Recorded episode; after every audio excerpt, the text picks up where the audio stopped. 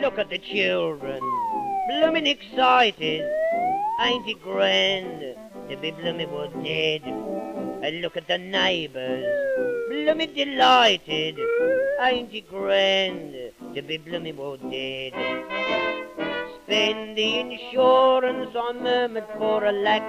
You know that I shan't be with you going back. Look at the missus, bloomin' well laughing. Ain't it grand to be bloomin' well dead?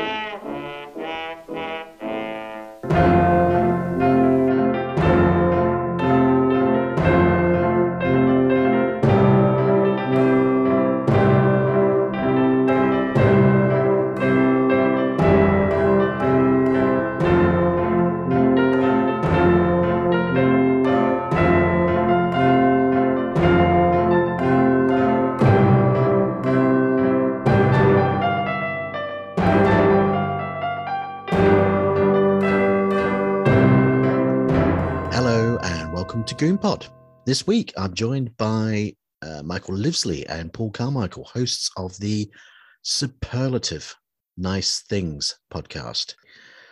So I became a big fan of their podcast, which more or less started around the same time as this one.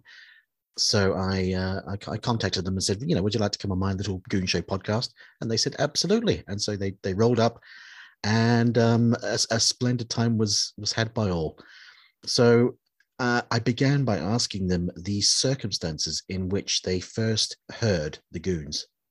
Um, well, I remember exactly how I first came to the Goons, and that was what, what year was it, Paul? That uh, 50 years of the BBC celebration. You always know these things. Was it 86? Um, or 86. Mm. 86. Wow, Tyler, you're on it. Mm. Um, so the wonderful thing about that was that BBC One and potentially two, I can't remember which, but they showed lots of compilation programs which were just wonderful. You know, you Mm. were literally soaking in the warm bath of TV history. Mm. Um, and so you got to see everything. So the first, my first sight of the goons was a clip from the last goon show of all in Mm. 73 so obviously i was aware of spike.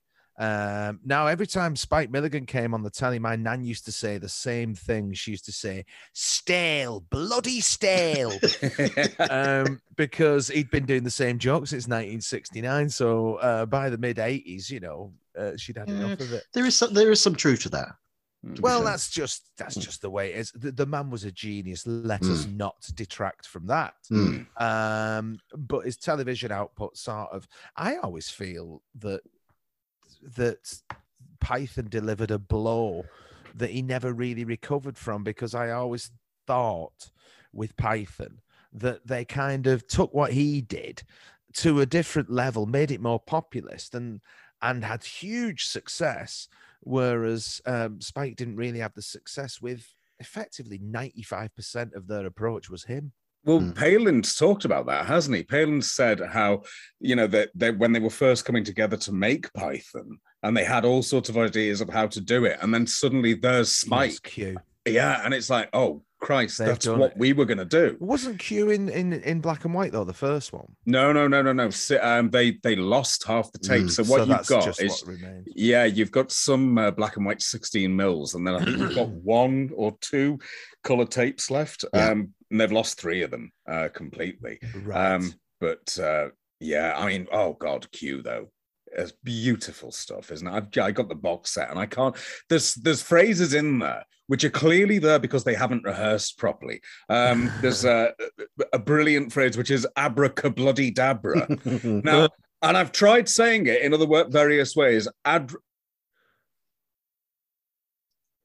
Abra bloody cadabra doesn't get dabra, and for some reason that just the rhythm is just wonderful. But I mean, I was I was aware, as I'm certain that Paul was. We were. It was. It was weird seeing the man who did, you know, religious telly on a Sunday and the film star and the bloke off the telly together. They were this thing called the Goons, were they? Oh, okay then. So, Mm. so you know, I only ever remember Harry Secombe or is it Spike? Whoever had the mustard yellow cardigan in it. Um, it's and- Harry. and- Mm. yeah, and Sellers does the line. You know, he's falling in the water. Spike does or whatever, Mm. and th- and then they just they, just sort of you know it was Spike obviously who said that, and then they go hooray. I mean, I'm sure your listeners know it back to front, but so I sort of there's that lovely yellowy mustardy yellowy color that 1972 seems to have if you know what i mean Yes. um, there's that. There's there's Morecambe and Wise on Parkinson, and 1972, the year I was born, seems to have this mustard yellow, uh, you know, sheen to it. It's a Mm. weird thing, but um, yeah, that's the first time I encountered them. But I was aware of them all independently. It's Mm. just like, wow, there's this collective. And the great thing about the 50th year anniversary special, and I'm sure there's many of chaps and ladies out there of my vintage, it was the first time I was aware of who Hancock was. And um, it was the first time because it's like, oh, look, there's the fella out the carry on films. And but, yeah, so it was the first time he was aware of all that. And luckily, because I had, you know, my nan there, I was able to pester the hell out of her about all these people I'd never heard of. Um, and I think going in hand in hand with that, the radio probably were playing out a few old Hancocks and the Goons. That's my introduction to them. I just sent you um, a, a- the most 1972 picture you'll ever see. Oh, Uh, oh, let's have a look. At hang on. I need to send it to you. Uh, Go on. hang on a minute. Ah. Hang on. We like 1972 pictures. We do. It's stained by Uh, nicotine. 1972. Mm, yeah, that'll be isn't the yellow smearing. You're quite right. That's it. It's the That's spun what it gold hair is. of the men, which is Yes. just Benson and Hedges, Ronnie You- Allen You've hair. explained the patina Mm. or Right. the uh, patina, as they will Mm. insist on saying these You've got- Here we are. Oh, look at that. On Twitter. Ah, Look well, that. Basil Brush, yeah. now that was a, a treat. That was a real tw- treat for us. That Yes. I loved the Basil Brush show. Mm, I really did as a kid. As a kid. Now that is the Christmas tree twinkling in the corner. mm. Yeah, I love Basil. Look at the earthy colours there. Beautiful. beautiful Beautiful a rhapsody in bronze. Yes. Oh, everything. Oh, I Yeah. love that. That's even the record that he's holding. Look at that. Didn't he Perfect. end up being the desk sergeant in Heartbeat? Yes. He did. Yeah. Yes. Yeah. Yeah, yeah. Tony Fowlds. Is that Uh, his name? Derek, Derek Fowlds. Thank Derek you, Fowlds, Derek yeah. Fowlds. I Oh, knew him well. It was Tony when I was Mr. there. Derek. Yes, Um, Mr. Derek. Of course. yeah. I'm sure it was another bloke when I watched it. Uh, there, there was, se- yeah, Mr. Roy. There Mm. was. Uh, there Mr. was- Roy, that's the fella. Oh, you had several, uh, several with Basil, absolutely. But the Basil oh, was Brush show. whore. Oh, he was. But you watch the Basil Brush show now; it holds up. It absolutely Oh, holds up. God, yeah, it's I'm good sure. stuff. And I, that's one of the things I've shown to my kids, who you know, I'll say to them, "Oh, I'm going to show you this," and they they they pretend that they hate every second of it, but occasionally you hit on something and they watch it, and they can quite happily sit through it. Not Triangle. I've tried that a few times. They Oh, just- no, no, no, no. I can't sit through Triangle. no, I know we've got to work on that one, haven't we? But um, yeah, um, the, there's a magic to those to those programs. I think there's a real magic. Hello, everybody, and uh, welcome to the show. Hello, hello, and welcome to the show. Boom, boom.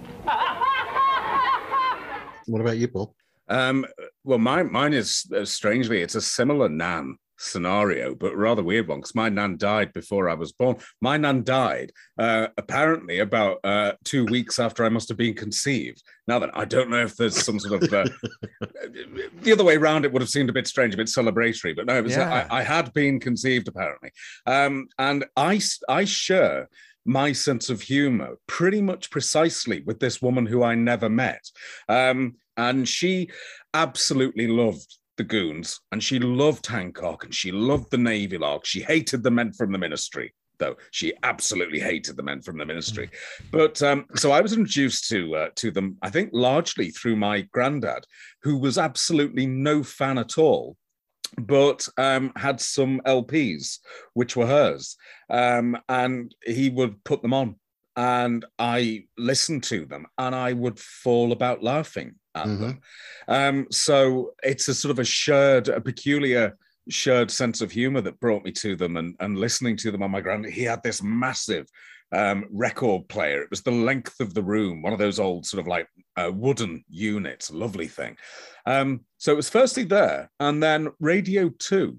Um, oh, I would have been maybe 13 or 14. So we're talking towards the end of the 80s.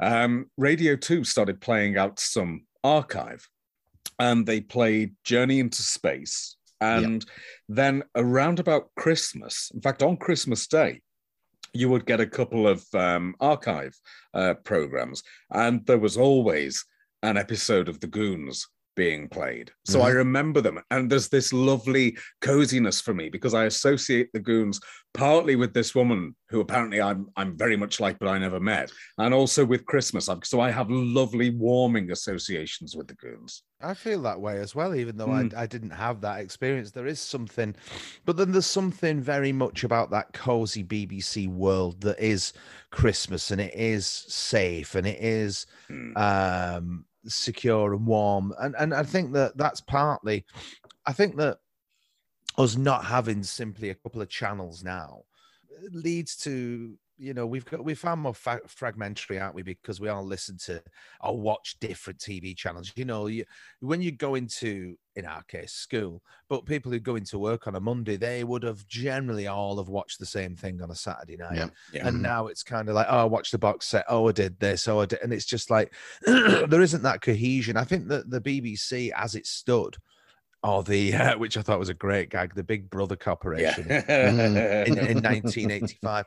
I I thought I think that the BBC was at its peak from you know around about 55 to ooh, I don't know maybe could we stretch it to 85 I don't know what was it the House of Eliott was that was the last House thing. of Eliott's 92. I mean, that oh was is it really that well, long right 92. still we are com- pushing it there, though. Well, a but yeah. costume Yeah, isn't Yeah. isn't TV isn't TV meant good TV meant to have ended in '92 it generally? does it, It does, does. with the House of Eliott yeah It and- ends and in 92. disbandment, Um, the disbandment of the costume department and the radiophonic workshop You get that, and you get the fact that they stop largely they stop multi-camera drama, Yeah. which means that you've got less drama because single camera takes forever to shoot, and they stop rehearsals. You know, they, these pieces used to be rehearsed like theater for four or five days, and then they go into the studio for one day, and they had to get it done in one day. And then come 1992, suddenly that goes out the window, and everything's being shot as though it's a film, and it's not a film. But you Mhm. know, cinema and television are two very distinctly different art forms, and now they're they're merging, they're crossing over. Yeah. I, I've, I'm uncomfortable with that. Personally. TV's an art form with an identity crisis now, massively, effectively. massively. And, so, and and for that matter, so cinema really. I think the last uh, movie I saw that looked like a movie was Joker, and that's potentially because it was being reverential towards Scorsese's work, really. But I mean, there's a lot to be said for wobbly sets and personality, and there's everything to wrong when you have creatives in executive decisions because they will decide what the audience wants. It's like the Frank Zappa talk uh, where he goes on about those cigar chomping guys, you know, who would go, Well, we don't understand it, but the kids seem to like it. Let them get on with it. Mm. And that's that's what's Mm. missing now in TV because what you used to have was executives who would say, Oh, I don't know what the hell, you know, um, who's the Fingerbobs fella, Paul? Uh, Rick, um, oh, Jones or something. Rick Jones. It's Rick Yeah. Jones. Yes. you know, them lot, as Paul will tell you, I'm sure he'll follow up on this comment now. You know, they'd be just smoking weed and cracking on and making amazing things for telly. The guys on the top floor, Bill Cotton or whoever it was, couldn't give a monkey's kids like it, leave them to it. Now you'd have Bill Cotton's equivalent, who's like, you know, or his subordinate or her subordinate, who are deciding what is made. That's not the- that's not the right way around at all. Yeah. I mean the thing there, is- you're quite right. I mean, there, was that lovely thing when they stupidly closed Television Centre because Michael Grade wanted to put some money into Pinewood, um, where um, David Attenborough was talking on that program, uh, Goodbye TV Centre, and it's lovely because. Um, when he was controller of BBC Two, he's discussing that, and he leans back at one point and he goes, "I always knew when Play School were in recording because of the stench of cannabis around the ring road." Yeah. Milligan was most definitely a BBC man. I, I, I there's a great series. I only have one of them. I think he does uh, like four seasons. I've I've got spring or summer. on. yes. Well, I've got one of them. I'll list all the seasons.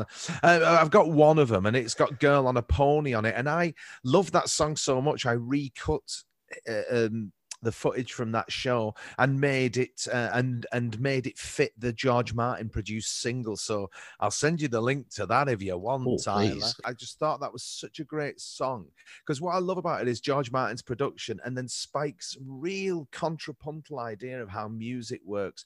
You know, it was a da, da, da, da, da, da, da, and Hmm. Spike, of course, can't be uh, content with just the rhythm of duh, duh, duh, he's got to have ding, ding, ding, ding, ding, ding, ding, ding, ding, ding, ding, this mad one going off, and you can just about hear it, but it still works. Mm. Actually, I think probably I knew Ying Tong before I'd seen that, but I wasn't aware of what was what really. I love the theme tune to Q. I love that piano. Oh. That's something I really loved. I always loved pianos, and I, I just love that. I know I always loved. And, and, and again with Spike, you know, it wasn't just that. Uh, it was like it was like the bit of t- where it's just like, and you'd hear a bit of talk, and you're like, Yeah. you know, for you to sort of see behind the curtain a little bit, is he gonna be able to put this back together? Yeah. he, he- like Max Wall was happy to take stand-up comedy apart on stage. Mm. Spike was willing to take television apart, and sometimes it didn't work. Hence the bloody stale thing, you know. But when it worked, it was beautiful. That you know, when you saw the cutlery falling out the coat, when you saw the tags on the,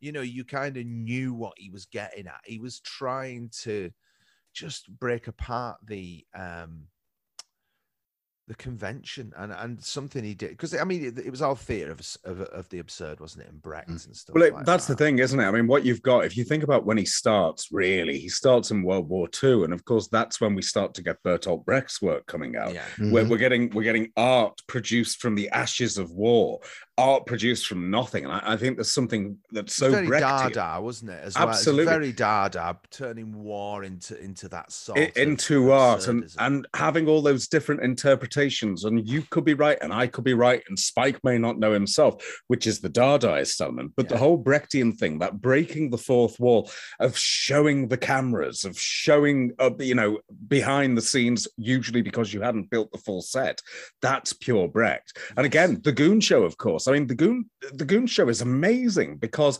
it's a radio show that can break the fourth wall. How the hell it does that? Because there's no fourth wall visible to be broken, but it absolutely does. And I, uh, for me, for me, it's it's beyond light entertainment and it's beyond comedy. It's it's theatre. It's it's proper theatrical Oh, conventions that lovely the Goon. Show uses brilliantly, beautifully. Yeah. Well, I mean, a lot of that, the credit for a lot of that, I believe. I mean, Tyler will probably correct me here, but a lot of the sort of absurd sounds and stuff like that was uh, Professor Bruce Lacey, Hmm. um, who, who, you know, people aren't aware who Professor Bruce Mhm. Lacey is, but for Mhm. those who aren't, he was half of the Alberts, Yeah. who, who were the British comedy duo who did, uh, I think it was an evening of British rubbish in the West End in the early 60s, which Princess Margaret went to twice, I believe.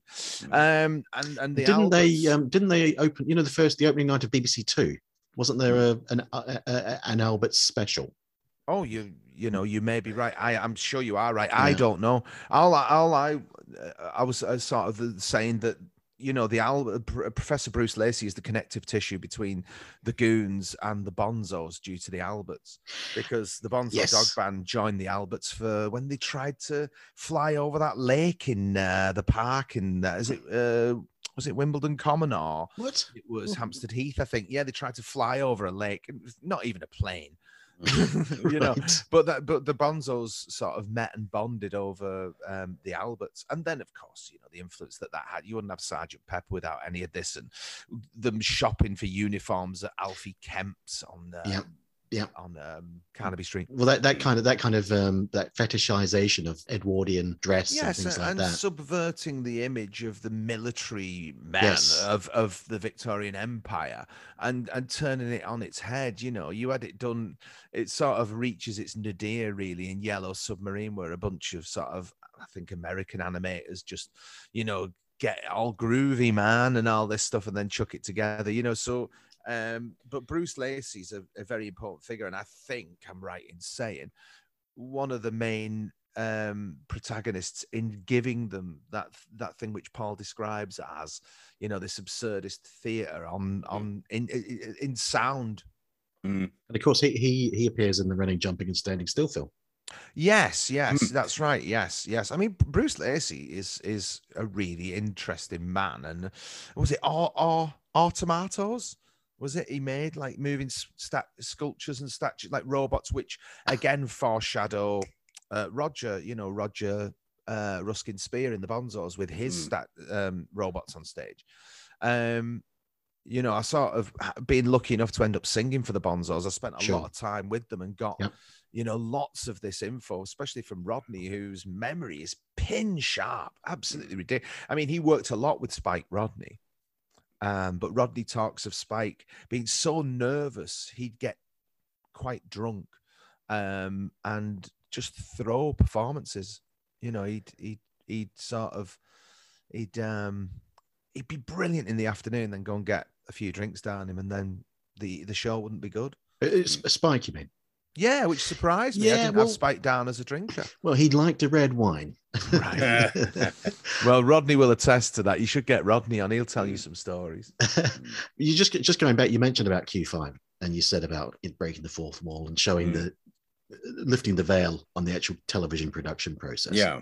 Um, taken to the next stage, I would argue, by Kenny Everett about ten years later. Oh yeah, yeah. Mm. yeah. Well, Barry Cryer again, eh? Yeah, Yeah. and that, and that's Yeah, why I yeah. bring it up because obviously, you know, Barry Cryer, unfortunately, sadly, is is Oh. is the late lamented. Um, and and you've you've had the good fortune of meeting Barry. Yes, yes. God, yeah. I've been so blessed really to have spent time in his company. And um yeah, I mean, he was telling me so many stories, you know, about Spike, about Eric Sykes, about all this stuff. And um I mean, it, I, I, I- I don't think there is anybody that occupied that position, is there? Can you think of anybody else? No. within No. British. I can't think No. of anybody else because for me, he was kind of a John Peel figure as well because he sort of he kept up to date with Yes. um, modern comedy and he he had his finger on the pulse and he didn't ever become dated because he was constantly keeping his um, you know his comedy vocabulary uh, up to date and relevant. You know, it's like when um, when I met him, they just I think they just toured with um, I'm sorry, I haven't a clue. Mm. Um, and Sandi Toksvig had uh, done the chur on it. And uh, he, he was just like that to me. He's like, wonderful. Sandi's wonderful. Really good. you know, and all that. And it was just like, so, I mean, and, and uh, did did has she taken over that now? I mean, I don't I don't listen to That's. Uh. Jack Dee. Jack, Jack Dee. Yeah. Yeah. Jack Dee. Well, what did she take over? Sandi Tox? Was it QI? Yeah. She took over. Well, she took over the news quiz for a Right. while, uh, Mm. and then QI from Stephen Fry. Yeah, But he um, had the humility, Barry, to sort of, you know, give her all the plaudits and the praise for that. So I think that that ensured that he was one of the people who sort of, you know, he's there with Kenny Everett. He's he's just there throughout, you know, and and as it's, as we all know, it's it's him that you can hear laughing mainly in the background of Mm. the Kenny Everett television show. Mm, mm. But that's ITV, isn't it, Paul? yeah. Or is it honorary because of the DNA? Oh, we, we can accept this one. Oh, we can't can accept LWT. That was Thames, wasn't it? I thought it was LWT. What you? I thought it was. I wasn't don't- um, wasn't LWT when it began? Wasn't it quite highbrow? Wasn't it quite? Oh, it was far highfalutin? too highbrow, wasn't it? It was David it's David Frost. Frost, yeah. Um, yeah. David Frost sat on the South Bank, basically wanting to bring culture, but the trouble is that nobody wanted bloody culture. So, uh, and he, it was ballet and stuff like that, and nobody wanted to see this at all. I imagine a young Carmichael returning from his violin lesson Well, was, uh, was demanding mother put it the I South would- Bank show. we wouldn't have had ITV on, as you well know, at any Oh, point well. at all. Um, You'd so have That's absolutely, life on. Uh, we we had that's life on, I'm absolutely. indebted to a young man from. I love Cyril. Can't beat Cyril. But um, no, yeah, no, no, no, ITV, absolutely not. But of course, now I'm, I, I God, I love IT. uh, Anything that's regional, anything before they decided to call themselves ITV One for some. aye, the- what is that thing? Farmhouse kitchen things like that. Oh, farmhouse kitchen with lovely things. what was her name? Because there were two ladies. Zena. Skinner, wasn't it? Was it? And she, was she the one who, who died in a car accident? No, I think Zena Skinner was after her. I'm not Right, so that was great but, but, something. but you yeah. can share with the world your your obsessional love of the indoor league now. Oh, the indoor league. The wh- Oh my god, the indoor league. You don't know the indoor I don't know the indoor Oh, league. you- you Tyler. lived long. Tyler, right. So what we're talking about is Freddie Trueman, the cricketer, Yeah. who's who is stood in a working men's club in Leeds, Pipe, introducing pipe in hand, pipe. pint, and he's Yeah. introducing people playing things like bar billiards or Yes. darts. and it's 25 minutes of Freddie Trueman introducing overweight men playing Yes. pub sport. People It's- coughing. coughing everywhere. We've oh, got the it's- coffin championship from Uddersfield coming up oh, later. these these people who they're probably only about 25, but they look like they're in the late 50s. Oh, Brill. Absolutely It's- magnificent. World Series cribbage. That's Yeah. the sort of thing. Yeah. Yeah. Oh, honestly. It's oh, aye, go, go, go check it out, Tyler. You will not be disappointed. Arm wrestling on television. Yeah. I mean, genius. Absolutely. I, I adore that. Pro- it's the only sports program I've ever watched in my life. I won't watch any sports program. I think they're common. But the, the indoor league, for some reason, which is common, completely appeals to me. I It's adore Beyond common. It is. Yeah, I'll tell you what it does. It means that you can live vicariously through all Mm. these common people. Well, maybe It- it, maybe there's a bit of that. Maybe I'm connecting with with the youth that I should have had rather than all It the is. bloody Otherwise, you'd be players. you'd be sat in the corner with a packet of cheese and onion, just watching men, and, it, and it, allow, it allows you th- to get in the proximity of men without the jeopardy. Well, it's that, but it's also the fact that with Freddie Trueman, with Freddie Trueman, there you've got someone who is the least suited person to television presenting ever, Yeah, but he was the captain of the English cricket team. and therefore gets the job. And I love that. Freddie Trueman's got that magnificent mane of jet black hair. Oh, it's a wig. It's Is a it? wig. It's got to. Oh yeah, if you look at it, especially when you get to about series three or four, it looks like it needs to go th- through the wash. What gets me is why did men in the 70s have wigs that look like co- comb overs? Harry H. Corbett has one from about season seven of Steptoe onwards, uh, and they look like a comb over. You know what I mean? Terry Wogan had one. It looks like a comb over. It's like, well, just have a comb over. Hmm. Is it not to give the people the impression that it is genuine? It Because- is, but it's because who would ha- who would have a comb over wig? Well, B- Brucey booked the trend, didn't he? I mean, I think Mm. he had a comb over in the final series of Gen- or, or in Generation Game, but he didn't go down the Diddy David Hamilton route and have the wig made. You Mm. know, he, he emerges in Play Your Cards, right? He's like, look, it's a wig. I couldn't give a toss. Yeah. You know what I mean? He's just like, yeah, whatever. I've got a syrup and a hot wife.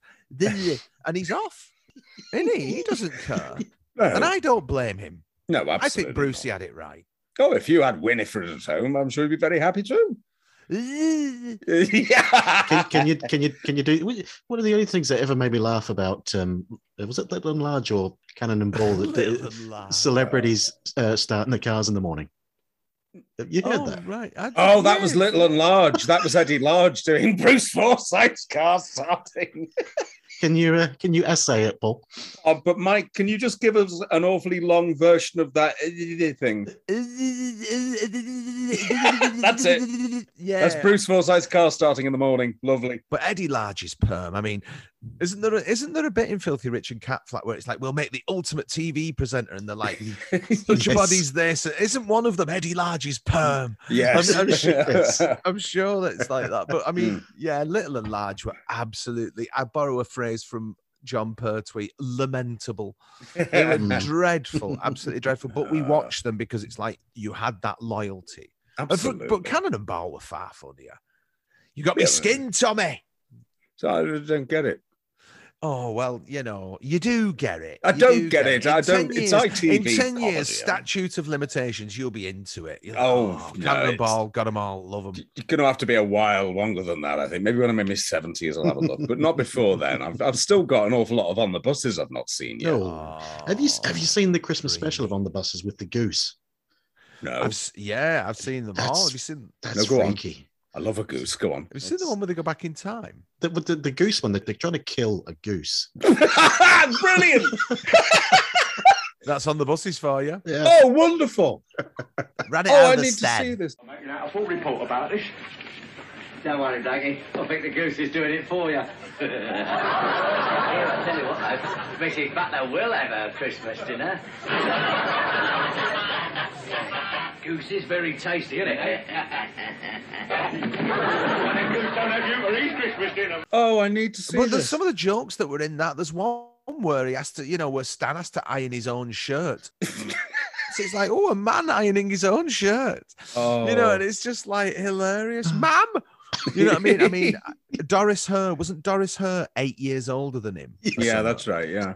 Because I mean, Stan's like, you know, chatting at birds, Hmm. and he's like 54. I mean, he looks bloody great for 54. Don't get me wrong, but you Mm. know, it's sort of like he's 54 and he's sort of with these 19 year old dolly birds. you look at those sitcoms from the from the early 70s you know these lovely studio based sitcoms where you've got please sir and on the buses and all these things and they are worlds apart from the sitcoms of just 10 years before so they weren't cozy and they were rather alternative and, and risque as well um you know you look at um love thy neighbor which of course these days has got everyone just says oh that racist one it's a bit like people who watch who think that othello is a play about a racist when you know it's simplistic thinking there's so much more to it um, than anything as basic as that and i think that what you've got with those sitcoms is something that is genuinely going against everything that had come before which is a really brave thing to do really Well, think about it. Dragging it, attempting to drag us back on topic. I mean, Yeah. Can the same be said about curry and chips? Yeah. yes well Mm. oh, oh. Mm. Mm. Ah, now you Okay. see the two stereotypes which are um, embodied in the character name that Spike has Mm. um, are actually the two um, relevant areas of his background. Mm. So, I mean, at that time, Spike, no doubt, felt that he was qualified in that regard. I mean, what Johnny Speight was thinking, I mean, I've heard him try and justify it, say, no, no, no, it's taking the Mickey out of racists, you know. Mm. Um, but I mean, that argument, okay, I can, you can do that with till death. Mm. You know what I mean? You can do that with to a point. Um, even that's flimsy, I would argue. But with curry and chips, I mean, it, it was wasn't it pulled before it even finished its run? No, that was the the melting pot, which was Mm. seventy six. That the Mm. one Right, episode I think went out, and and the rest was pulled. And I've seen God, I've seen they're it all. Still pushing that then. In Oh, have you? I've, I've only, seen I've only all. seen the one that went out. A terrible quality copy. There's not a lot there to be to be fair, if you know what I mean, Mm. in terms of quality. And what's your verdict on this series? Pretty bloody awful. And Uh, and I uh, this is this is new to me. So who's in it? Who so wrote it? right, so you know? got you got Spike uh, as um, I forget the character's name, but he's you know he's he's uh, he's browned up, and you've got John Wells, John Bird, as his sidekick, who's also browned up.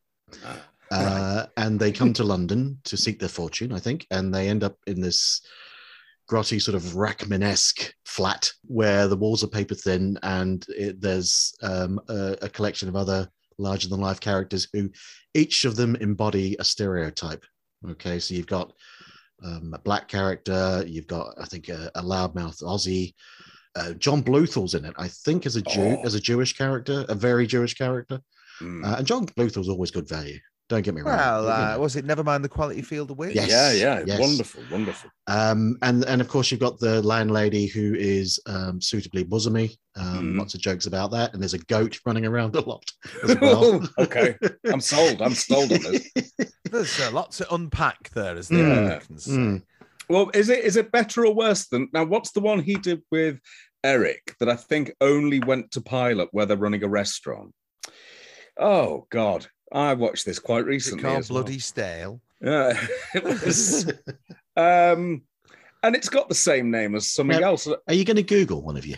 One of you going Oh. to Google? Oh, do you know what I am? I'm going to Mm. have me Google. I'll, I'll have a quick Google. I want to say Brideshead Revisited, and it's not. Oh, uh, oh, it's um, Jewel on. in the Crown. is That's it. Jewel in the Crown. Yeah, Mm. yeah. oh, Is it? that? Are we better yeah. or worse than Jewel in the Crown? Well, I've not Terry? seen. Uh, I've not seen Jewel in the Crown, to be honest. Uh, Okie dokie. Yeah, you must have a look. I mean, Mhm. that's you watch that and you do get the feeling of no, we, we should have moved on a bit here, Spike. We, we maybe needed to move on a bit. Well, Adrian Edmondson said he bumped into Spike in an airport once, and they were just making bottom, and he was saying, "Spike, I'd love. I, I'll send you some tapes." And Spike was like, "I know all the jokes.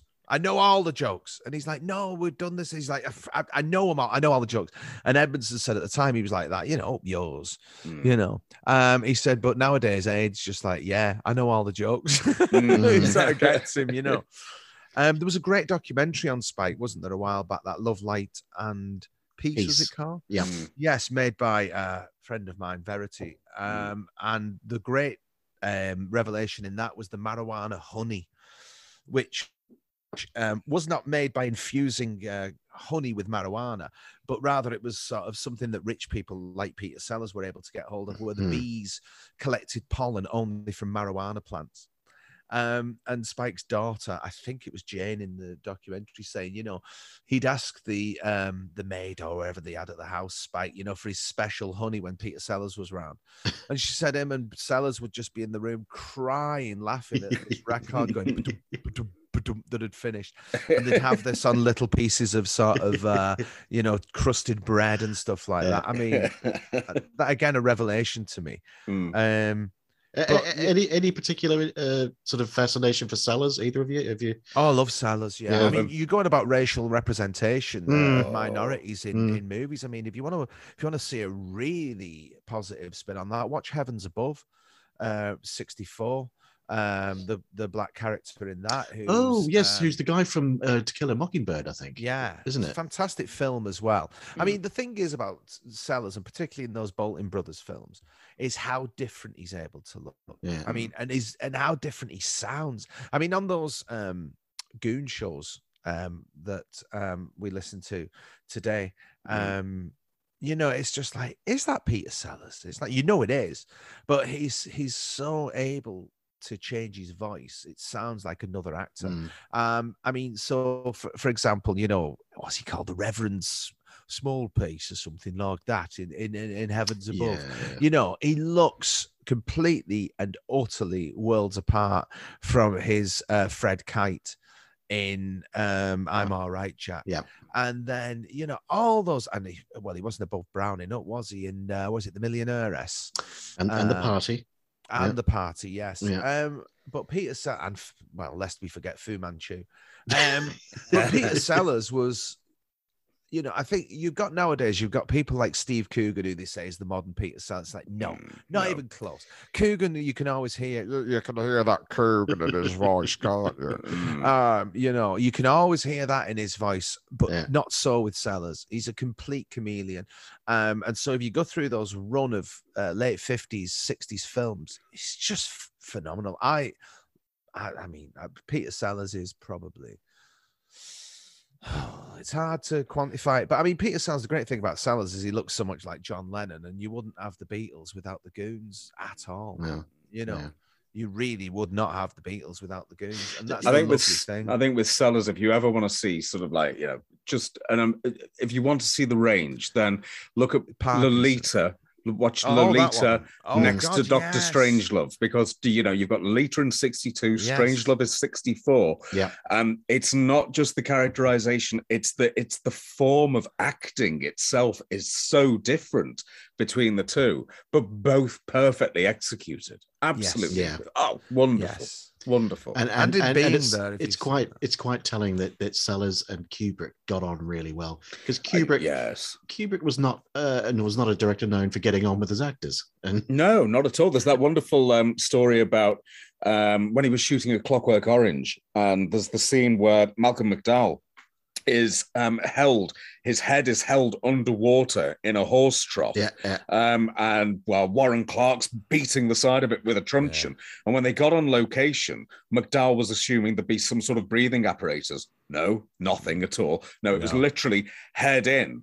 And that scene is redubbed. And the reason that they've redubbed it is so you can't hear Warren Clarke shouting, How long do you want us to do this for?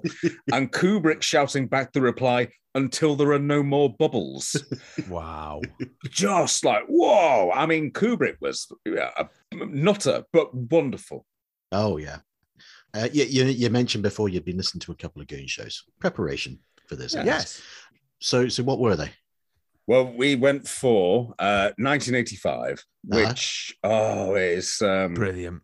God, it's it's good. Brilliant. I mean, laugh that- out loud, funny, genuinely funny. Do you mind if I take a gander around the shop? so, so long as it's house trained. oh, oh, that was superb. That That's was just brilliant. and the um oh uh, introducing the Beverly sisters bang Bang, Beverly yeah. twins bang Miss Yeah. Beverly will sing bang everybody dance it's oh, just yeah, the oh everybody it's dance. wonderful absolutely like Yeah. the independent television army then, Paul? I loved that. Yeah, Horace thought you You, know, it was just that. that that's just um, the the brothers from Granada, isn't it? Right there. But 1985, of course. I mean, God, that was what 1955. So we're a few months after the 1984. Yeah, Oh, it was- um, uh, no, I'll tell you. heels. Go I'll on. tell you, it, it, 1984 was shown live Mhm. Uh, when was it? 14th of December, 54. I think. Yeah. And then it was And- restaged two two or three days later. And was this the early July 2nd or something? No, this is January the Oh, 4th wow. or something. Yeah. 1995. So literally, what, two, three weeks after. Yeah. I'm absolutely stunning to have captured to have captured so much of that program. I mean, that program itself is just Mm. perfect television coming out on Blu-ray instantly in It about is. Mm-hmm. eight weeks. Yeah.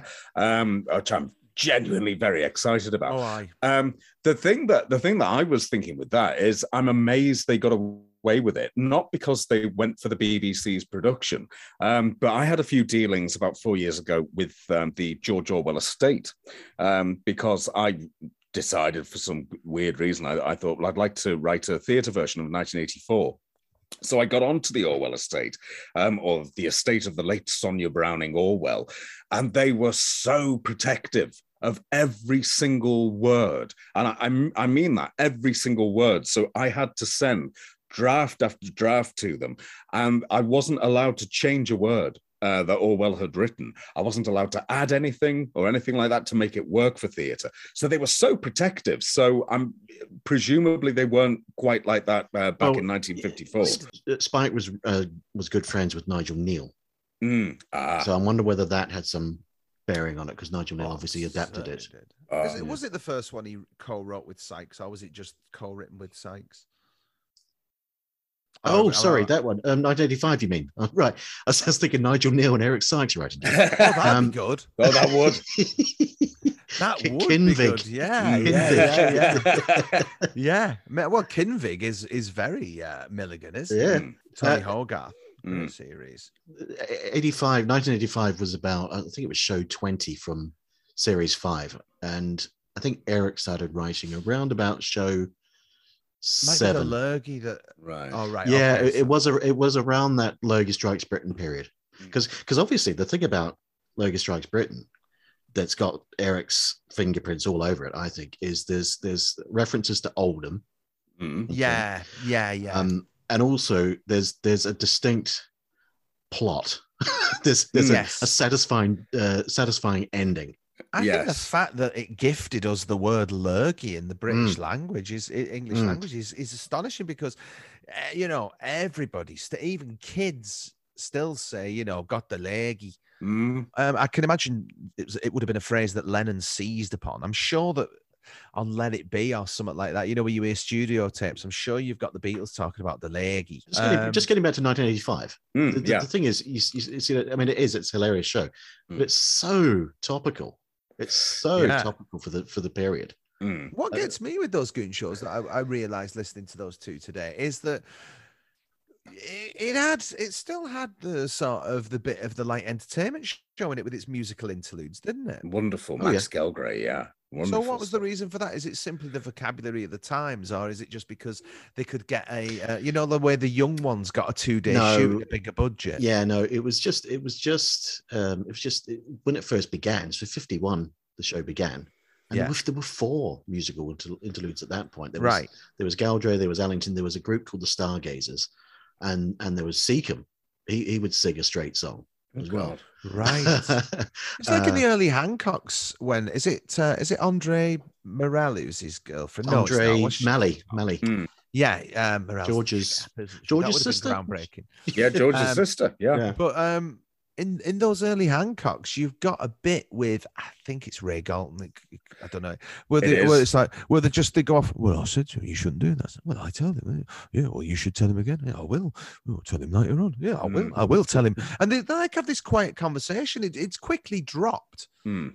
like the girlfriend idea but it's it's sort of it's it's interesting that we've got this luxury we can watch how we can observe how these art forms evolve and it's sort of like god i couldn't imagine a mad you you know you don't imagine that it's going to have a musical interlude in the minute in the middle which you know from from what i heard on those two today he's played pretty straight i think ellington comes back in on one of them doesn't he Mm. um to join in with the fun yeah. Mm. We uh, often did, play- yeah. Mm. Yeah, they play it quite straight, which which. Yeah, I mean, to, to sort of break from that and to go into shake, rattle, and roll, it it, it Yeah. doesn't it doesn't feel jarring. no, That's it's strange thing. It- amazingly done. Yeah, yeah it fits beautifully um and again it's it's it sums the time up doesn't it i mean there's that there's a lovely there's a lovely fun approach here in the in the 1950s which we think of as being austere and post-war.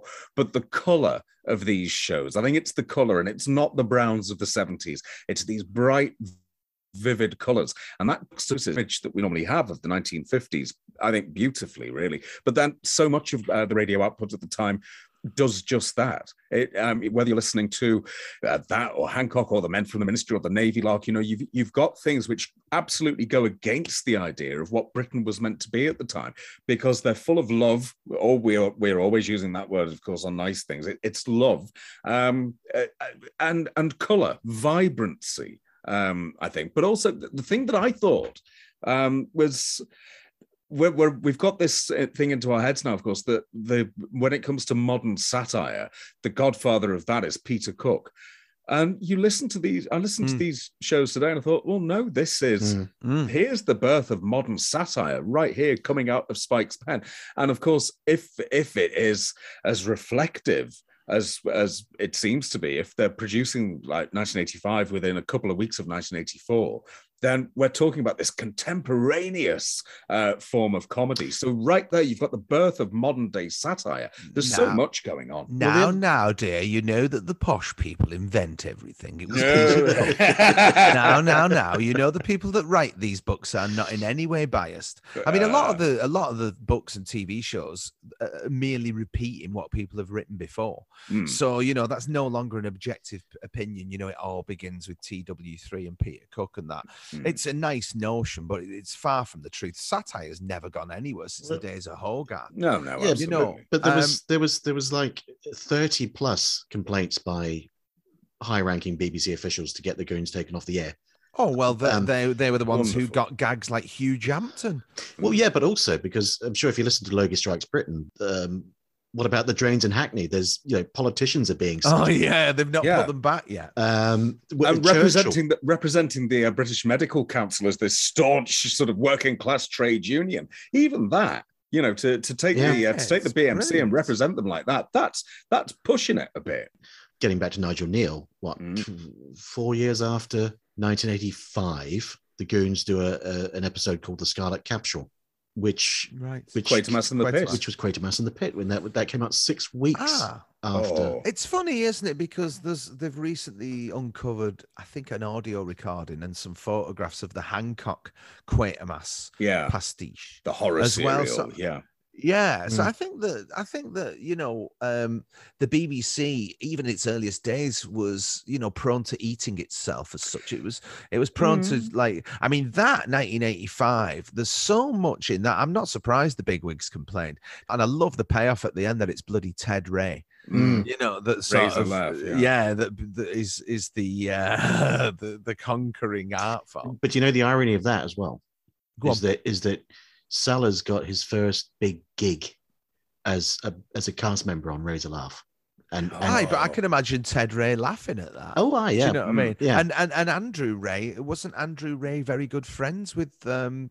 Spike? Possibly was, yeah, Yeah, yeah. I mean, he's Uh, on all the documentaries. I mean. Ted Ray is kind of like you know everyone thinks that he's he's one of these humble northern comedians, and that was his image in that. But you know, he's he's there. He's still there in Joker's Wild with with you know Barry again.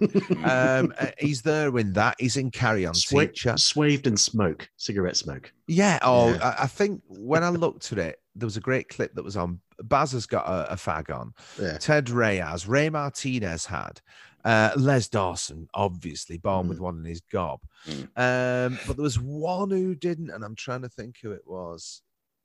Would it have been? Oh, what's his name? Little chap, uh, the busy, busy, busy bu- bee. Um, Arthur Askey? Arthur Askey. Was he smoking? Potentially. Penta- I doubt he was smoking. No. Mm. 17 points to each team as we go into our quickies, ladies and gentlemen. A quick joke, gentlemen, on any subject at all.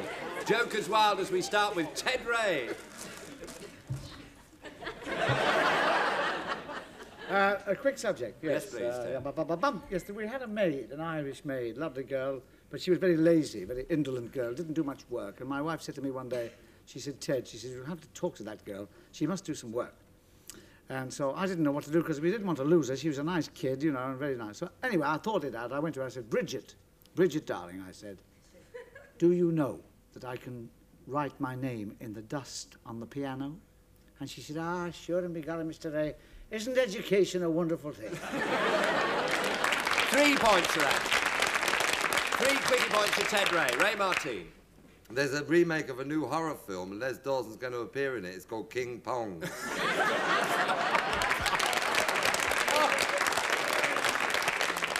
Three cruel points, I think. Mr. Cleese, uh, a, a quick joke. Uh, I wouldn't say my mother-in-law is fat, but she weighs over 18 stone. Is that the end of it? Are you sure you've got that right, Mr. With respect, sir. Sorry, I do beg your pardon. I wouldn't say my mother-in-law was ugly, but people on the whole don't like looking at her a great deal. ah, Four points, Mr. Cleese. Four points, I know my place. Um, we've invented a new form of humour. Les Dawson. Not a new form of humour, Les Dawson. Comma, Les Dawson. But I also think that what you've got with the BBC at the time is the BBC. I don't think it's afraid to laugh at itself because after after World War II, I mean, you know, Lord Reith is no longer there, and so you've got people. Uh, the BBC is being run by the same sort of people who are making the programs, who are in the programs. These are people who've just been through the war. And so you've got that lovely irreverence there, I think, throughout the whole of the corporation at that time. And it's willing to take risks. It takes so Yeah. many risks. And, and commissioning a program seems to be relatively easy. You pop in and they say, oh, all right, let's have 13, please. Yeah. And it's on the air instantly. Uh, TW3, very famously, the commissioning process for that was the week that was, was a matter of weeks. I, there, there were there were two pilot goes because it was going to be live, and then it was on air almost instantly. I mean, it's an amazingly quick turnaround from a from a corporation that's just willing to take risks. And again, television needs to take note of that. You need to take a few risks. Oh, that's gone that day of taking risks. I mean, what you've also got to remember is that all this stuff was set against the backdrop that it's, it's, I suppose, this is a quicker way to describe what the country looked like is watch the blue lamp, you know, Mm. Oh, and yeah. and those Mm. bomb sites and and and the rubble that people were sort of found in the welfare state in, and you know, it was a very different time, a very different time to the one we know now, and and you know, people were looking at doing things anew, afresh, reinventing things. Mm. um you know so when you sort of you know a landscape that can only be descri- described as a visual representation of a philip larkin poem with that going on uh, in the background this must have just been like color coming out of the radio the goons you know? Yeah and and and so the i mean it was all brand new so i mean everything was a risk i'm i'm supposing really because it, it, they were treading ground that had never been gone, you know, trod before. And even now, when you listen to that Goon show, um, it's like that Goon show. Sound like me, Nan. Uh, even now, when you listen to the Goon show, it's like it's it's there's still nothing can touch it today. No. In terms of that sheer inventiveness, plus you've got you've got the radiophonic workshop doing it, lovely early work there. Uh, I love the fact that there's a sound effect from the Goons, which is uh, entitled at the BBC is "Major Bloodnok's Stomach," and, and that sound effect also makes its way into an episode of Doctor Who, into one of the Tom Baker ones when he gone a bit mad and it was all a bit comedic. And that sound effect is used in a Doctor Who. I, I just I love the fact that you've got that sound effect being used across 20 years there. And what surprised me is how many early Goons films there were. You Mm. know, because you are you know the Mukkinese Battle Horn and Down Among the Zed Men, Mm. but but there's a couple of other things that they did as well, isn't there? Yeah, not very good. I mean, the No, Mac- but they- Mukkinese they Battle Horn there. was the yeah, Mac- Mukkinese Battle Horn is considered the the, the Well, most successful. I've got a poster in my um on my stairs of Sir Henry at Rawlinson, and then you know the movie, Yeah, the yeah, yeah. Trevor Howard movie, Yeah. and it says you know with supporting feature ba- the Mukkinese Battle Hall. Yep. Um, Mhm. so it's still been uh, bicycled round in what 1980. I think it also was uh supporting feature when Holy Monty Python's Holy Grail. Oh opened. right, okay, When was that, yeah, yeah, that makes sense. Mm. Yeah. Before they made the uh, Crimson Permanent Assurance for Yes. the next one, Yeah. Mm. which is the last t- um, appearance on film of oh, I forgot his bloody name. What an idiot! Oh my god, what's he in? the, the the man who did all the songs. You know the the, the Fresh Fruit song that Spike does with David Lodge. You know the eh, eh, eh. Oh, oh. Leslie Caroni, Mm. Sarony, Leslie Sarony. So Leslie Sarony uh, makes his last appearance in the Crimson Permanent Assurance.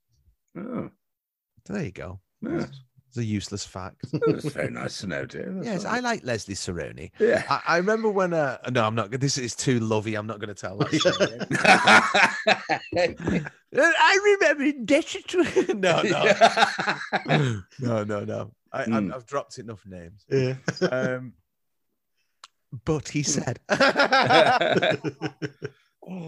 um, yeah, look, Leslie Sarony up. He's got a great song called "Ain't It Ain't It Grand to Be Blooming Well Dead," and it's like, "And look at the coffin, diddle-a-dee-dee. ain't it grand to be blooming well dead?" And and um, the favorite verse of that is, "And look at the missus, blooming delighted." yeah, look, Sarony up. He's good. I think he Mm. did uh, Jollity Farm as well. Leslie Sarony. Mm. One thing that always I always wondered was, and I can't think, I think it was after his Room 101 appearance. You don't, you know, I mean, if this is, uh, you know, too off off the boil or whatever you want to call it, you don't want to include it, but it's just out of my curiosity, whilst we have the ear of a scholar. Um, did Hmm. did Spike have some form of stroke Mm. about Yeah. a few years before? He slowed down an awful Yeah, lot between I think it was room 101 and right, good. Because I've never seen I've never seen that mentioned. Not good. Good lord, no. Um, but um that answers that question. No, I he- always wondered, yeah. he had um he had poor health. Yeah, because it's like it was almost like overnight. I know it wasn't overnight. Yeah, it was He went from being on Parkinson in the late eighties, being very lucid and and, and the spike that you you've always, always knew, and then Yeah. he kind of became an old man overnight. And it's Yes. um and it was yeah. I think he, he had kidney problems. I think and um, Right. all sorts of stuff going on. And yeah, he his last ten years he was pretty. uh He was deteriorating quite. I went to his grave in Winchelsea. Mm. I Yeah. asked um, a gardener there who was Irish, I think, as mad as luck would have it. And he was sort of like this hippie bloke. And I, and I couldn't find Spike's gravestone anywhere. Um, and he said, Oh, it's over there. You know, he's used to people asking. And it was a very, very small affair. It wasn't in any way uh, conspicuous. And hasn't it got? Um, I told you I was ill, but written in, Gaelic. Irish, in Gaelic. Yeah, Yeah, yeah, Yeah. yeah, yeah. It's funny that actually because the, the my guest last week, writer and performer Henry Normal. Oh, yeah. Oh yes. Steve Coogan connection there. Yeah. Um, and Oh. he he was telling me about going to Winchelsea to see Spike's grave, and he said he said it, that it, it was during winter. It was quite it was wet weather, and he said there was like a clear path of just churned Wow. up mud leading to Spike's grave, which obviously Yeah. im- im- implied that you know there were regular visitations. Mm. Yeah. Oh, yeah, yeah, yeah. Absolutely. I mean, what a legend, you know, stale or not.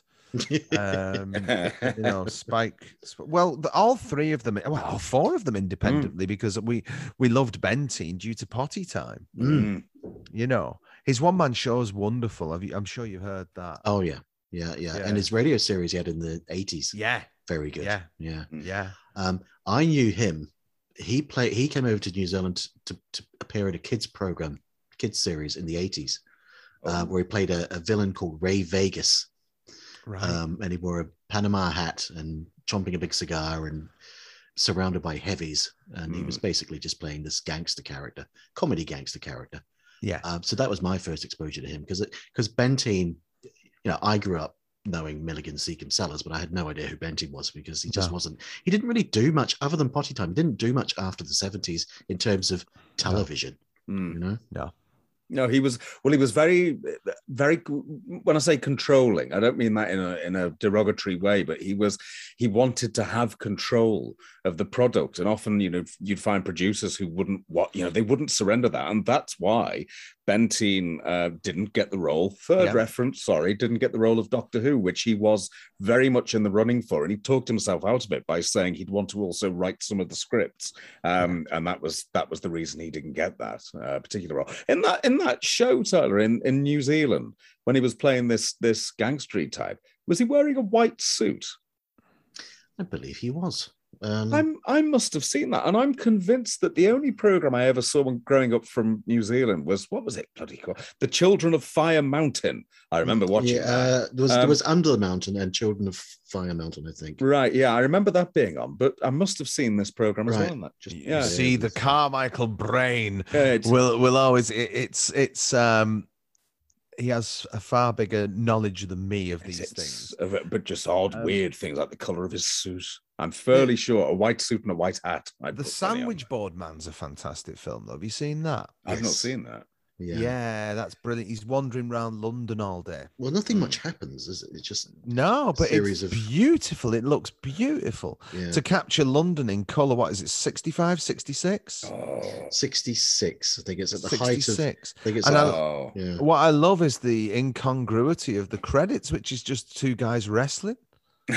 and that great music with the big bow, you know, kettle drum, the timpani as the guys hit the mat. Oh, it's a it's a splendid film, Paul. You must watch. I must watch that. Well, I tell you, there Yeah. is one thing I wanted to ask Tyler. How many episodes of the Goon shows are missing? Oh, there are a fair few, aren't there? Yeah. Um. Sorry. Oh Just, no, just- ah, that's Yeah, that's early sad. early Goons. There's a fair few that that haven't survived.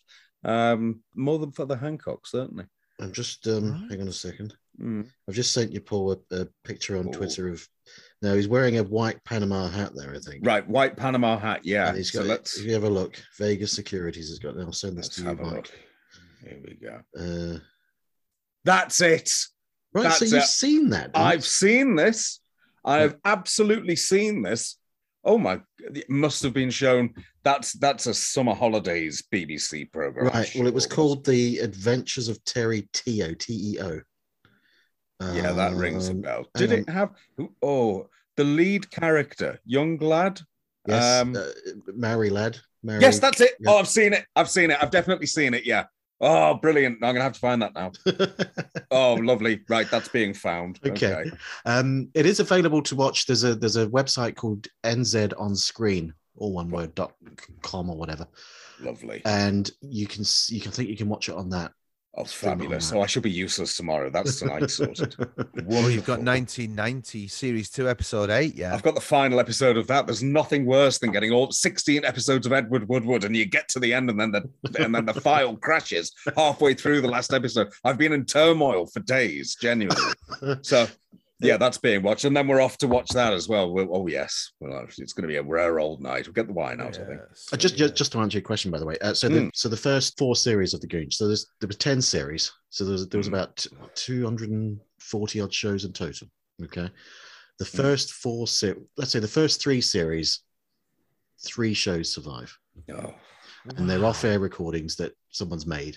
Yeah. They're a right. Um, I mean, the scripts will exist, so surely they're going to be remade. Oh well, the scripts exist, yeah. Mm. Um, but there were very much sketches back in back in the early days. There weren't there, there wasn't a you know a running Right. storyline like the, Mm. like there is. They'd be fascinating. Um, I mean, I went and saw. I never knew that the Phantom Raspberry Blower of Old London Town was meant to be a goon show. Yeah, it was written. It was the idea for that. I think, if I remember correctly, was that Spike wrote it in the late '60s, and it was going to be him, Secombe, and Sellers, Yeah. like a one-hour or half-hour TV special or something. Oh, Um, I went to see it done at the St James Theatre in London a couple of years back. They recreated it as a goon show. Mm. Um, which was it was a good night. It was a good night. It was um, one of these uh, charity things, and, and I was, sat next to Paula Wilcox, clang, um, enj- enjoying it, you know. Um, and it was it was it was a, a great stab at it. My friend David Boyle did the uh, Peter Sellers, as he's played Peter Sellers a few times, Yeah. um, and he played Marty Feldman in a play written by Robert Ross and directed by Terry Jones that got panned actually. Mm. Um, yeah, sorry, thinking aloud there, Mm. but that was good, and I but I didn't know the point of it being I didn't know it was intended as a goon show. Mm. Yeah, and then obviously it, it didn't. I think I don't know. I don't know why it didn't happen. I think Sellers may have been too busy or whatever. I don't know. But uh, um, I think the idea would have been if it had been made, then there would have been you know follow up specials, and and there, there wasn't. So they had the last Goon Show of all, which which is all over the place. I think Mhm. as a show, and it's a bit it's a bit slapdash, and it's a bit sort of thrown together. I don't think Spike spent long writing it. Mm. Uh, and and they're having a bit. You know that thing. You know, if if the if the performers are having more fun than the audience, then you Mhm. know it's it's. Uh, I think it's there's a bit of that crept in. Yeah. Um, but that was the last, and and they did a few sort of recordings and films and whatnot with each other. Spike and Peter predominantly after that, but but that was it really. Before you know, Peter Sellers died in 1980. Yeah, didn't his son die on the same day of the same condition? Well, this yeah, the same day of the year. Yeah, what was that? Yeah, yeah, 2000 yeah. and- Sorry, I didn't mean the same day. No, Uh, but- but- uh, yeah, yeah, yeah, um, yeah. That that was bizarre that he died on the same date as his Mm. dad. Eh? Oh, wow. So uh, I asked you chaps on because I'm a big fan of your podcast, Nice Things, Thank you. Yeah. um, which I would describe as a just a general sort of meandering conversation about cultural bric-a-brac of a bygone era.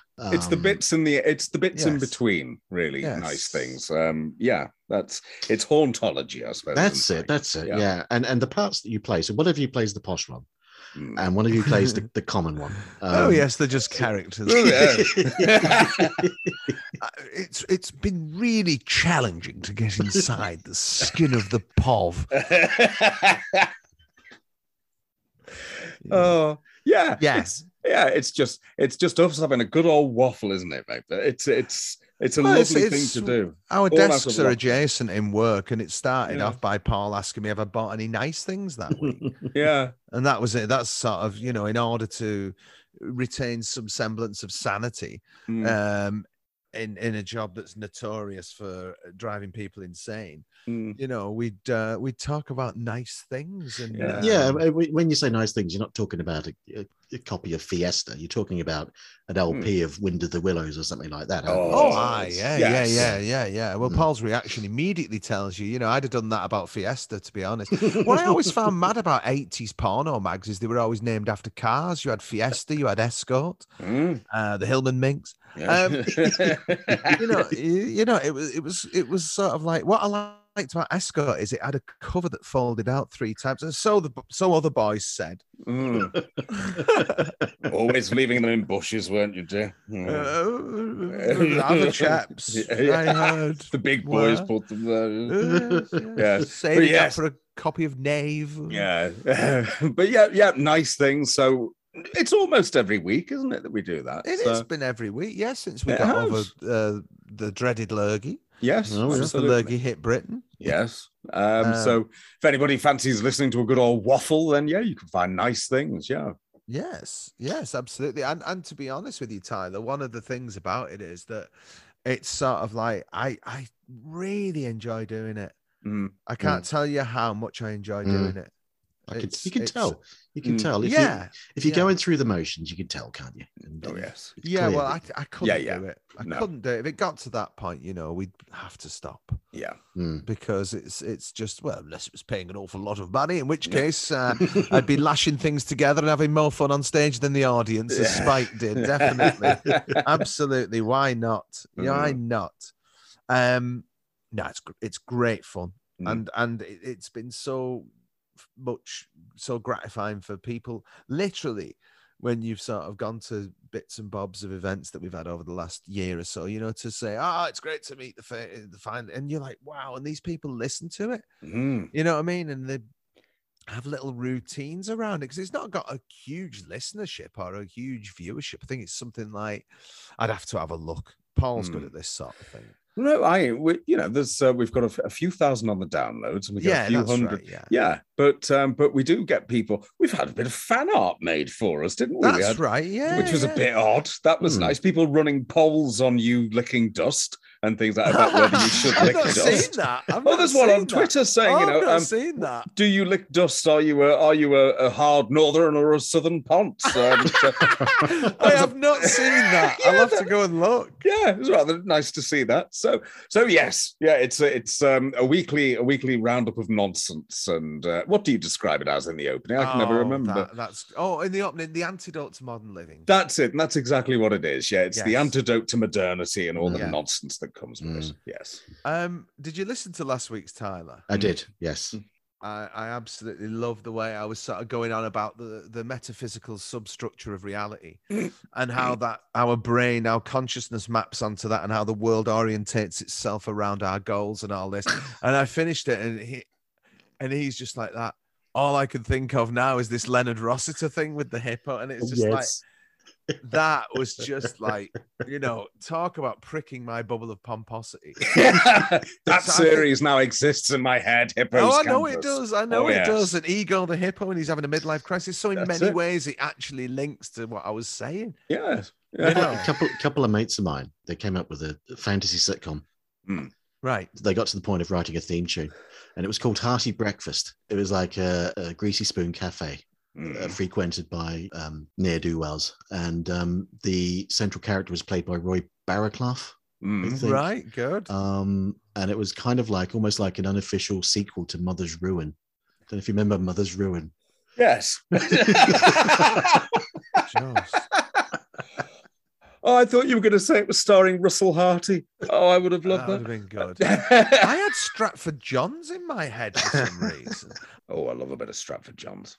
Oh yes, in Four to Doomsday. Mag- well, he's just a giant frog. Very unconscious. I know. Well, as a kid, that georgia was- George and Mildred movie he's in that isn't he Oh, Oh God, that's awful. that is so so bad. Mm. Um, Yootha Joyce is well, she is close to death there, isn't she? Mm, mm. Um, I think she's only fifty odd there. isn't yeah yeah yeah yeah, yeah. and Dudley Sutton as the Hell's Angels um, fella. Um, no, it's truly awful. It's not as awful as the Rising Damp movie. Beckinsale replaced by Christopher Strauli at the last yeah. minute. Ah, And, Yeah. and it's three episodes remade and glued Yes. together. And then they haven't even got the great theme tune. It's like Rising Damp, it's going to get you all. It's like this disco theme. It's awful, absolutely mm. awful. Um, and that's a great example of what Paul was saying. How you know, I think that we we we just like the wobbly, so we don't care. We, it makes the actors work harder, and we love it more. It does. It, it's love. We we use that word a lot, isn't it? It's love. I mean, this is why I love Crossroads. The yeah, it's total crap, but there's you can tell that they're loving making that show. Absolutely loving it, and and that comes across. And um, we don't have that now. Again, we we we make things by committee, and we there's no time for love. I'm afraid, and we need to get that back. I would Although say. I am I am dragging Paul back into um the world the real world of of I'm dragging Paul back to the world of love. Yeah. yeah, Um and and uh, I'm making him making him direct some things for me. forcing me to Uh, direct a film is terrible. Forcing No. him to direct a Oh, film. yes. So not one of those films. No, no. There, there- there will Not be yet. love. Yes, Um, but um no so um what i want to do is to do the same thing with television as the hauntology people have done with music Mm.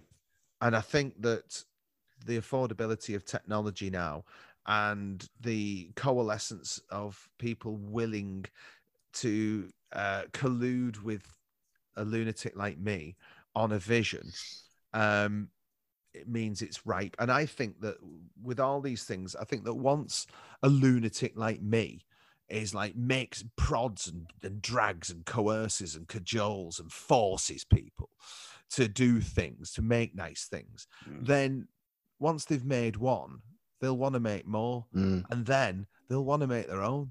And then there are more. We are legion. and so and so once there are a, like a couple of you know 50 people making their own thing it become you know with the same coming from the same source and with the same philosophy Mm. um not necessarily just retreads of what went before but a, a, an evolution of that ethos i think then you've got a chance of rescuing it but i, I, believe ju- I just want to make is a new not. series of the District Nurse with Nerys you just Hughes. want to make hippo on campus I want Mm. Hippo's Campus. I Mm. want to make that. Hippo's absolutely. campus well we Yes. will do but you've got to make my things first All right, I'll make And your then- things and then we'll, Well, do I'm Hippo's happy to Campus. make. I'll make it tomorrow with you, Paul. You know what I mean? It's All just right, like you know what I mean. But so uh, uh, remind me had you cast frances de la tour as the female lead we went with uh, Olivia, Olivia Colman, Colman. Olivia playing Colman. That's but Ralph she's Fiennes. playing Frances de la Tour, who's playing the That's right. secretary. Yeah, Yeah, and we went with Ralph Fiennes for Leonard. yeah. he- Um, now, yeah. Len- Li- we didn't update Lionel Jeffries as the voice of the hippo, though. Oh, Lionel Mm. Jeffries. I No. think potentially we could have Timothy West Mm. Yes, as Lionel Jeffries as as hippo. Lionel Jeffries. Yeah. Yeah, yeah, I'd go with Yeah. that. I'll- Just- I'll- Yeah, yeah. Just on Lionel Jeffries, Paul. I'm, I'm making a gross, Oh, how nosy! I'm making a gross assumption here. Let's go for it. Yeah. Was it two way stretch? That's a Two way great Sellers' stretch. I think is his Sellers' best. Uh, it's wonderful, white- isn't it? black Bernard white. Cribbins spent like two years in a cell in in the '60s in films. He's in a cell in that. He's in a cell in Daleks Invasion Earth. He's he's in a cell in so many. He's in, the, he's in a cell at the end of Wrong Arm of the, of the Law, I think, as well. exactly. Uh, um, but no, Paul, I imagine that for you, the the sort of the um, epitome of uh, 1970s British filmmaking is that scene from The Railway Children where Jenny Yes. Agutter sees Iain Cuthbertson on the railway Oh, platform and shouts, it's- "Daddy, it's- my daddy!" Yes. Oh, oh, that's wonderful. I, I adore that. And it's Iain Cuthbertson, for God's sake. And you, you have to love that. Daddy, my daddy! Uh, listen, I've been extremely entertained, and I'm I'm so grateful for you both for coming on, and it's been great. And uh, people will have listened to this, and as, as you say, if you want to hear more of this kind of stuff, please seek out nice things. Mhm. Um, and um, all I can say to you both is, Paul, Michael, thank you very much. Absolute pleasure. pleasure. Thank you so much. Thanks, It's been mate. lovely. Thank you. Thanks again to Michael and to Paul. Thank you for listening. Please rate and review on iTunes. Uh, nice, juicy five stars, please.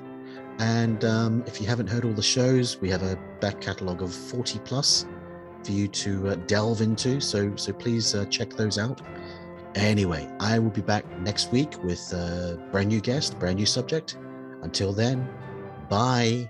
I'll trim that down to a nice, more lean and 15 or something.